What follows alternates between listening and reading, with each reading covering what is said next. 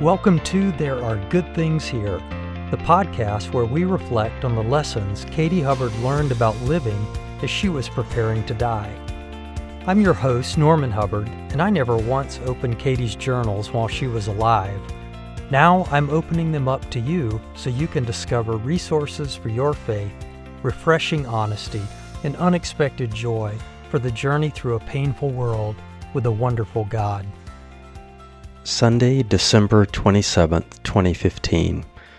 Dear Lord, today is Mom and Dad's 51st anniversary. Thank you for Mom and Dad. What a blessing and treasure they are. Imagine our lives without them. I woke up feeling very weak this morning. I think that's from the diuretic and losing potassium, but I feel less fluid filled. So back to bed after breakfast. Someone is looking at our house today. Oh Lord, if it would please you, uncomplicatedly sell it. Monday, December 28th, 2015. Dear Lord, I received such a nice new iPhone yesterday. Went to Eagle River, Wisconsin. Received so many nice things this Christmas. But what my heart craves is you. If I am to die soon, I would like to die well, which I see is easier said than done. Ted and Denise are headed to St. Louis today, where they will see the boys at Urbana. Ah, Lord God, nothing is too difficult for thee. I'm not sure why Katie wrote what she wrote when she said Ted and Denise, Ted's her one of her brothers and his wife Denise were going to St. Louis in late December of 2015 to see our boys who were down at the Urbana Missions Conference. And Katie simply writes, Ah, Lord God, nothing is too difficult for thee.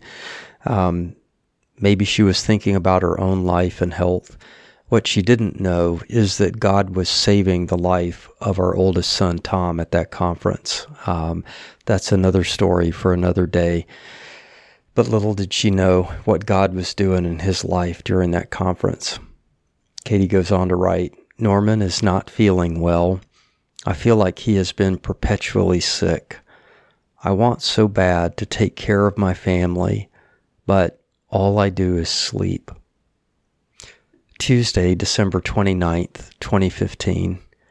Dear Lord, arrived at mom and dad's, just the five of us. We had been up at her parents' lake house in northern Wisconsin, and now we had arrived back at their house in Neenah. I feel I could sleep and sleep and sleep. Went to Eagle River yesterday, came home and crashed. Woke up and watched The Secret Life of Walter Mitty. Lots of fun. Today, packed up and drove to Neenah. We stopped at the candy store and the lobster place, which was our favorite restaurant outside of Townsend, Wisconsin. It was so fun just to have the five of us. Sometimes you just need your family. So we had a big time and I dozed all the way home. So sleepy these days. I noticed in Katie's journal entries, as you've probably listened along, she frequently comments about how much time she's spending in bed. And I mean, she's dealing with pain, but also just fatigue. What we didn't know, of course, at that time is that her body was just shutting down. Um, all of her energy was being channeled towards just survival. And so for her, it meant a lot of sleepy days and some sleepless nights with pain. So we had a big time. I dozed all the way home. I'm so sleepy these days. She writes, We got here to mom and dad's, totally overwhelmed. The car needed unloading. There was stuff everywhere, but it seems to be done. Thank you. The kids have been wonderful. Joe picked up a terrible hacking cough. We see a new oncologist tomorrow, and I pray he is helpful. I'm still so bloated. I am huge. Maybe tomorrow we can see Star Wars. Kayla and Norman will be off to St. Louis for Lucas and Hillary's wedding. Yikes, I will miss them. And then 12:15 a.m., January 1st of 2016, the new year. Katie writes, "Dear Lord, last year I did not know if I would see 2016. I don't know if I will see 2017, but I am here and doing better than I imagine. And I got to ring in the new year watching National Treasure with Joe and Rachel with a smiley face. Tom is at the Urbana conference. Sounds like he had a phenomenal time. Kayla is in Champaign with Julie. Norman is in St. Louis at the Larsons for Lucas and Hillary's wedding. Ethan and Chris stayed up until 10 p.m. By the way, Ethan and Chris, Ethan is Katie's oldest brother. And I mean, it's impressive that they made it until 10 p.m. on New Year's Eve. Katie goes on to write, I was very tired today and I didn't get up until 3 p.m. We all have coughs, but it was a good day. Thank you. It was a wild morning. Norman realized that he had to be in St. Louis tonight, so he and Kayla dashed off. I slept through my alarms and missed all of my pain medications. What Katie is referring to, by the way, was a fairly funny episode. Thankfully, it did not end in disaster for Lucas and Hillary, our friends who are getting married in St. Louis. I woke up uh, early on the morning that I thought I needed to leave, only to realize that I wasn't going to be a day early for their rehearsal. Their rehearsal was that night. I had missed the fact that their rehearsal was two days before the wedding ceremony, and so I had to book it out of Neenah and down to St. Louis. Made it in plenty of time. Lucas and Hillary are happily married. All went well. It was just a rather chaotic morning. And as Katie said, she uh, slept and slept and slept, slept through her pain medications, which was not a good, th- good time but she ends her journal entry for January 1st of 2016 by saying, Tom had a great time at Urbana, so wonderful. And then she records later that morning at 6:30 a.m., which would have been roughly the time that Kayla and I threw everything we needed into bags and rushed out of the house. I just listened to Jean Fleming's talk on the power of choice, desire, and discipline, talking about spending time in the Word.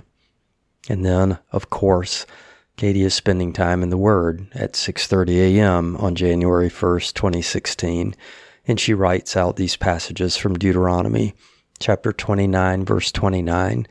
The secret things belong to the Lord our God, but those things which are revealed belong to us and our children forever, that we may do all the words of this law.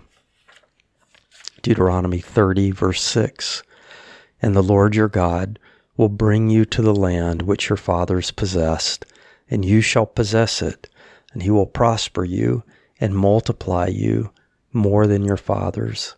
In verse 11, for this commandment which I command you today is not too mysterious for you, nor is it far off, but the word is very near you, in your mouth and in your heart, that you may do it.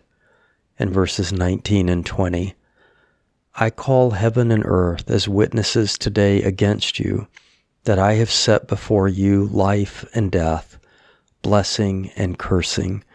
Therefore choose life, that both you and your descendants may live, that you may love the Lord your God, that you may obey his voice, and that you may cling to him, for he is your life and the length of your days and that you may dwell in the land which the Lord swore to your fathers, to Abraham, Isaac, and Jacob, to give to them.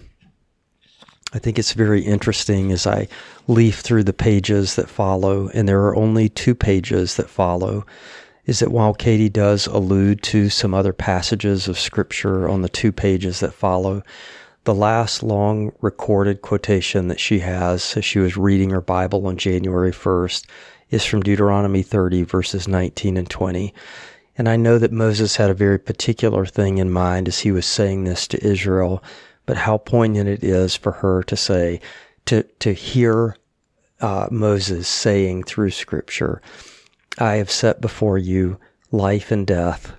Therefore, choose life, that both you and your descendants may live, that you may love the Lord your God and obey his voice, that you may cling to him, for he is your life and the length of your days.